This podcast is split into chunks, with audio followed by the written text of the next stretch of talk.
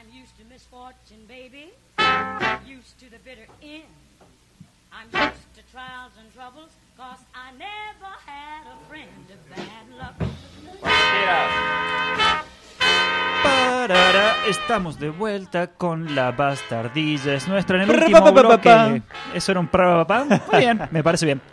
El último bloque de recomendaciones. Y ahora vamos a hablar de la película Can You Ever Forgive Me? Una película dirigida por Mariel Heller, protagonizada por Melissa McCarthy y Richard E. Grant. La película Can You Ever Forgive Me hace referencia a una cita que utilizaría una famosa autora, humorista estadounidense llamada Dorothy Parker. Eh, en la película tiene relación porque nuestra protagonista, Lee Israel, es una biógrafa, básicamente ella escribe biografías y tuvo una exitosa carrera como biógrafa haciendo eh, libros sobre personajes famosos, pero acá está ya en su decline de su carrera, no consigue laburo, no consigue contrato de publicación, es una persona sumamente antipática y como le dice su agente, vos podés permitirte ser una mierda cuando sos famoso, pero cuando no sos famoso como ahora, Tenés la que no te banca. Exactamente, ese es su gran problema. Solo le interesa su gato y detesta a todos los humanos que la rodean. La única preocupación que tiene es que su gato esté bien.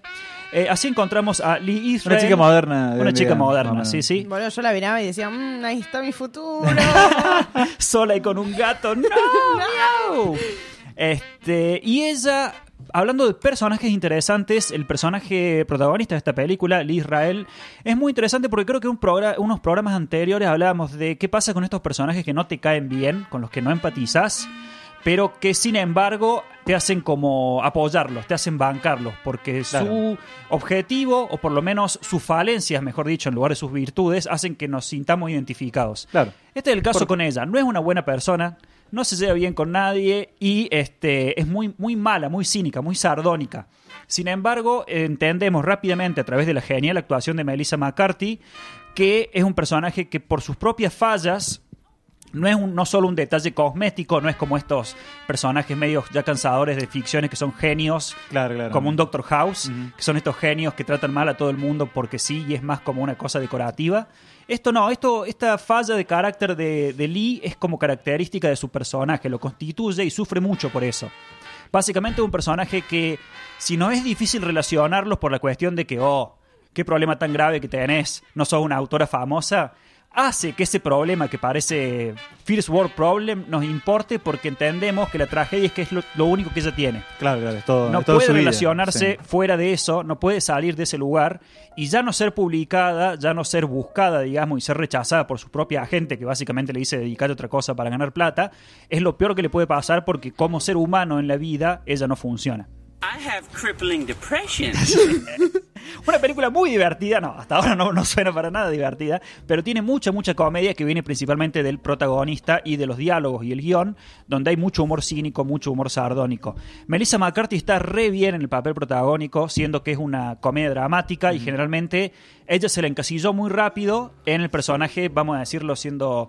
eh, sí, ofensivos porque es el, el rol que se los dio, como la gordita graciosa de las comedias, Es un básicamente. papel que ella misma, digamos, se metió porque no paró de hacer películas Sí. de ese estilo, por más buenas o malas que sean. digamos, Aceptó ¿no? muchos trabajos que tal vez no debería haber Le gusta el dinero a Melissa, le gusta el Eh, dinero. un Como a todos, Sí. haría miles y me en casas y todo lo que tuvo ella.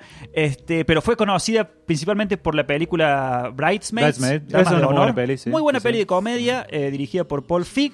Pero bueno, desde ese entonces, aunque hizo una muy buena actuación en esa película, se le encasilló ahí y la verdad que la, es una muy buena actriz de drama. Funciona muy, muy bien. Y de nuevo, logra que empaticemos con un personaje que no nos tendría que caer bien.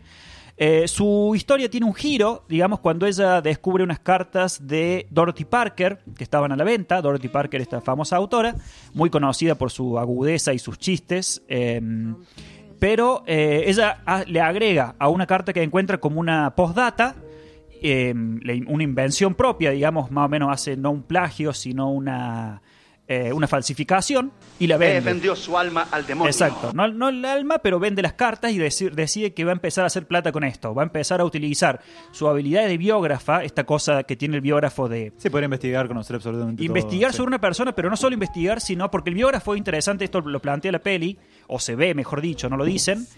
Tiene esto de que además tiene como que fingir que es otra persona, para meterse en los pensamientos de esa persona, por ejemplo, famosa, hacer la lectura interesante. La, la actividad del biógrafo es también una actividad de construcción de ficción, porque lo que se cuenta no es la vida real de la persona, sino una invención del biógrafo. Esto es lo que ella hace para empezar a crear o a reproducir las posibles palabras de autores famosos. Entonces se cansa de empezar a falsificar firmas y falsificar cartas y venderlas a las librerías, venderlas a los coleccionistas, lo cual es un muy buen comentario de el mundo literario y el mundo del valor del arte, digamos. Claro, o sea, claro. el arte o la obra en sí tiene algún tipo de valor o es solo la firma, es solo la persona claro, famosa que sí. está detrás. Parece la película que al principio nos dice eh, la obra en realidad no tiene un choto que ver porque a la gente le importa que esté firmada por el original y te compra cualquier cosa. Es el, plata, gran dilema en el mundo del arte de en muchísimas categorías. Exacto. Entonces, la vida de Lee, por lo menos en términos económicos, empieza a remontar un poco. ¿Dónde viene la segunda cuestión? Cuando ya le empiezan a cazar el chiste y algunos libreros empiezan a decir, che, esta chabona vino... Saca de todo. La abuelita de esta chabona, la abuelita muerta de esta chabona tiene como muchas cartas de Sí. gente famosa. es medio raro. Entonces ahí va a conocer al personaje de Jack Horn, que es como un personaje estilo medio jokerístico, medio como un agente del caos, muy humorístico, muy que no le importa nada, es un bon vivant, le importa como divertirse y nada más, y emborracharse. Lo conoce en un bar y Jack Horn está más que dispuesto a hacer su, su cara, digamos, a, a ir a las librerías y ayudarle a estafar Ser a su esta gente. cómplice, su compañero en el crimen. Por un pequeño porcentaje, ellos van a empezar como una sociedad que a lo largo de la película se va a transformar como en una relación de amistad, una muy muy buena relación que no está, digamos, este, no va por el camino fácil, hay muchas contradicciones entre ellos, lo que empieza de una forma muy áspera solo por conveniencia va evolucionando en que cada uno pueda mostrar de alguna manera sus vulnerabilidades, más allá de que cada personaje está al mismo tiempo presentando como una máscara hacia el otro. Jack Horn protege toda la vulnerabilidad que tiene porque es un tipo que no tiene trabajo, no tiene como ningún prospecto, eh, está enfermo de una, una condición bastante crítica y por su lado el personaje de Lee que no tiene forma de relacionarse con las demás personas y lo enmascara con esta brusquedad o este permanente antagonismo con las Claro, demás claro. personas. Entonces los dos van a ir como desarrollando esta relación con sus altibajos, pero este mm, digamos que la película hace que tengamos dos personajes disfuncionales y en ningún momento pensamos, eh, bueno, hay bueno dentro de todo el mundo, eh, hay algo bueno dentro de todos. Las personas son esencialmente buenas. Exacto, y por eso se pueden, se pueden compenetrar. No, estas dos personas son bastante miserables y sus falencias, en lugar de sus virtudes, hace que se, que se puedan relacionar. Eh, hay un interesante, que esto puede ser medio ficcionalizado o no, pero hay un interesante interés amoroso entre el personaje de Lee y una bibliotecaria, lo cual le da como un aspecto trágico que funciona porque no está forzado, no es como que queremos meter una relación amorosa porque sí, sino que se da como un breve, una breve situación de interés mutuo que termina medio en tragedia porque hay un momento en que ya el FBI, que se preocupa de muchas cosas, se empieza a preocupar de la falsificación de las cartas y bueno, me parece que esta relación va a tener ciertos problemas.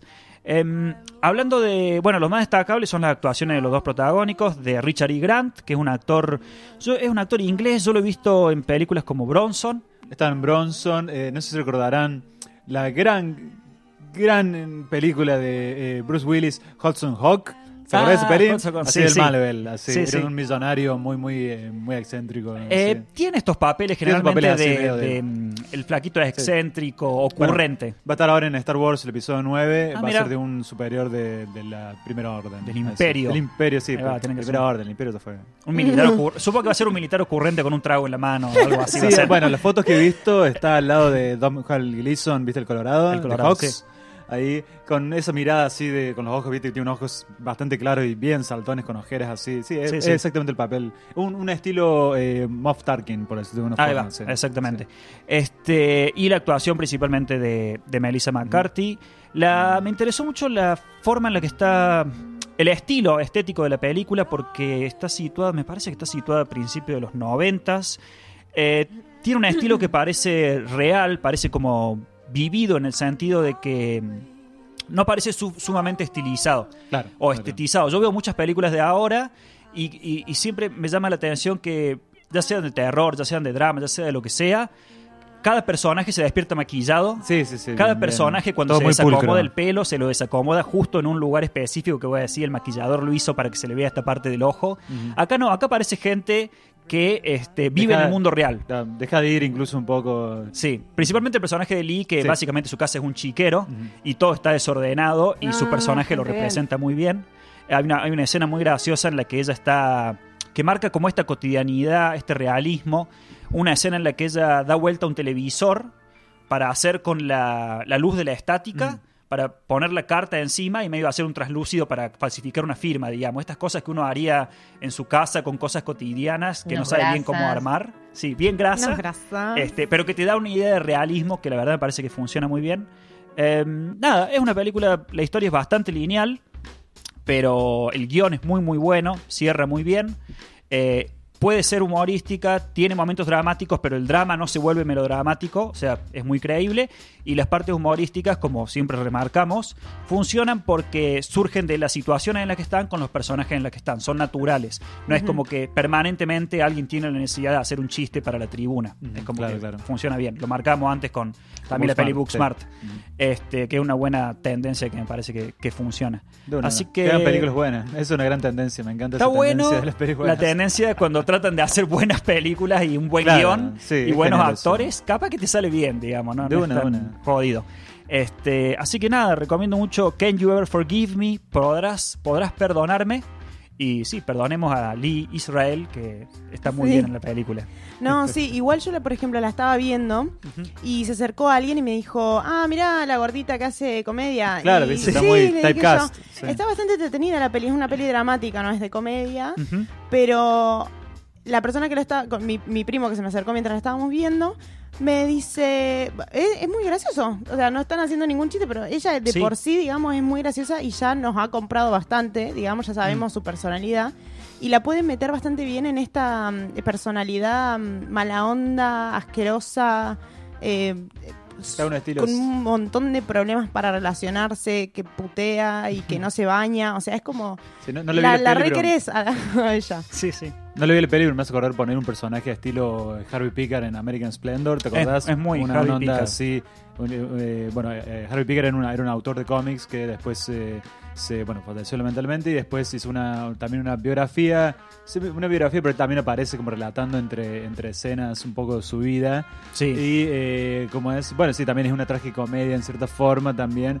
Eh, él era autor de, de cómics y, y sus cómics se basan en su propia vida, en su propia miseria. Muy famoso, Sí. laburó con Robert Crumb, Sí, sí, sí. este, un gran dibujante, muy de la escena indie de Sí, cómics muy, muy estadounidense. indie, sí, sí, muy Eh, pero sí, sí. es una buena comparación porque tanto el personaje de Harvey Pickard en American Splendor, que lo interpreta creo Paul Giamatti, como Lee Israel, son personajes que a pesar de tener esto de que se llevan mal con la gente, son desagradables, no, no son atractivos en su comportamiento, no tienen rédito de esto. O sea, es como que es muy fácil empatizar con esto porque voy a decir, sí, una persona que en la vida real se, co- se maneja como esta persona de forma completamente antisocial, probablemente caiga tan mal como esta persona, digamos. Probablemente no le entreguen todo servido en bandeja y esto es lo que le pasa al personaje. Me parece que hace eso ayuda mucho a que empaticemos con su, con su problemática Claro. y entendamos en dónde está la fuerza con eh, el, su encuentro con el personaje de Jack Horn, dónde está el balance, lo que le da Jack Horn a ella y al mismo tiempo el digamos el anclaje que encuentra el personaje de Jack Horn en el personaje de, de Lee Israel. Me parece que su relación hace toda la película. Todo debe estar. Eh, no sé quién dice eso, pero tiene razón la persona que dice todo equilibrado. Supongo que no, Olmedo. Thanos. Ah, Ah, Thanos. Thanos en doblaje En latino. Mira vos, ahí va. Perfectamente equilibrado. Como todo quién Muy sexy. ¿Quién hace Ah, la voz? Thanos, no, No es sé. latino. Debe ser, parece el, el mismo que hace el, el doblaje de Antonio Banderas. Sí, un poco de jazz ¿No suave. es Antonio claro, Banderas sí. el que hace el doblaje de Antonio Banderas? No, no, no. ¡Wow! Me no, no, lo vi en una publicidad que había. Me que voló el morí. Sí, es sí, como me ese meme que estalla la cabeza. Sí, el tipo no tiene tiempo de siempre hacer su propio doblaje, a veces siempre contratan. Y el mismo que el mismo que hace, esto nos fuimos, Sí, no, nos fuimos importa. para cualquier lado. Por favor. Eh, hace el mismo que hace la voz de Bander, también hace la voz creo de Harrison Ford y otros un par de actores más, así que sí. MacGyver y Goku. No, no creo que sea el mismo, pero Hablando El de de. MacGyver sí es el de Goku. ahí va. No, Hablando de la de, de el, el- el equilibrio que hacen estos dos personajes.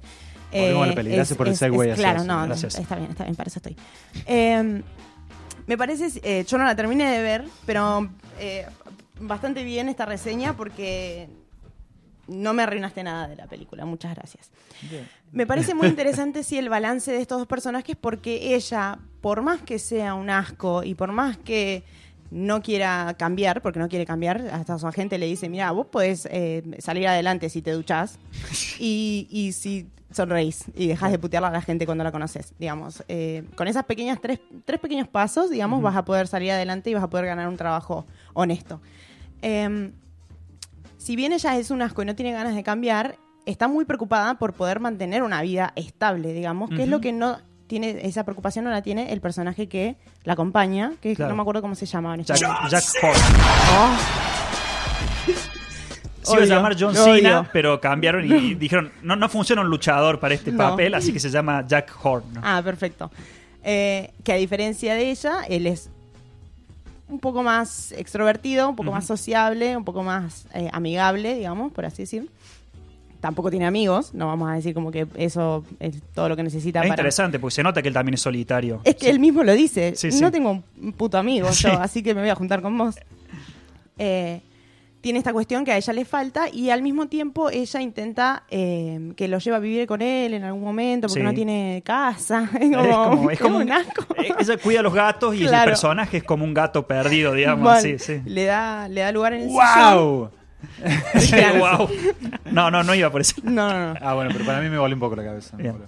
Em, y claro, y ella em, medio como que le da un- una pizca de estabilidad, digamos, de decir, bueno, vamos a ganar dinero, no lo vamos a escabiar todo nuestro dinero, Claro. ni tampoco vamos a comprar cocaína, vamos a pagar el alquiler y vamos a comprar comida para comer. es- Sí. Entonces me parece que funcionaba bastante bien, además de que los dos son muy graciosos, eh, por más que sean los dos muy diferentes y no tanto. Eh, así que sí, digamos, es como muy entretenida de ver la relación de ellos dos y no llegué al punto en el que se pone todo muy crítico, digamos. Claro. Así que, mm, nada, hasta ahora va bastante bien la película. No, la parte que, que, mm, se pone crítica y dramática eh, está bueno porque saben ir a ese lugar y balancear con la primera parte. Si la primera parte es medio una mezcla entre comedia y drama, la parte que tiene que ser dramática lo hacen, le dan la suficiente potencia para que llegue, digamos, para que funcione cuando tiene que estar y, y no se sienta muy pesado. Eh, esto que mencionábamos de la relación entre ellos dos, también es interesante que el personaje de Lee Israel eh, no solo a pesar de que claramente la motiva la, la cuestión de la plata, el pagar el alquiler, o sea, cosas terrenales y cotidianas, eh, es interesante el proceso que ella hace desde artísticamente porque siente un poco de orgullo, digamos, Y por que el le proceso. está ganando. Exacto. Le está ganando al sistema. Sí, sí. Sí, sí, sí, está sacando. eh, es- se está burlando de todo el mundo. Con sus habilidades. Que con sus habilidades que nadie quería. Claro. O sea, básicamente, le- y en, en algún momento, yo no sé, no llegué hasta esa parte a ver cómo se desarrollaba todo eso, pero en algún momento está como en plan de pagar una deuda Sí. vendiéndole al que le debe la plata cosas falsas, digamos. Sí. Entonces es como que le va a pagar la deuda con la plata de él, básicamente. Así que sí, es muy divertido de ver. Maravillosa jugada. eh, para saber cómo vas a llegar a todo eso, para cómo vas a llegar a ganar, digamos, siendo que le está, bastante, te está yendo bastante bien. Sí. Como que no tiene ningún tipo de problema. Así que bueno, los dejamos con estas cuatro recomendaciones para la semana, para el fin de semana, para nuestro próximo programa de recomendaciones.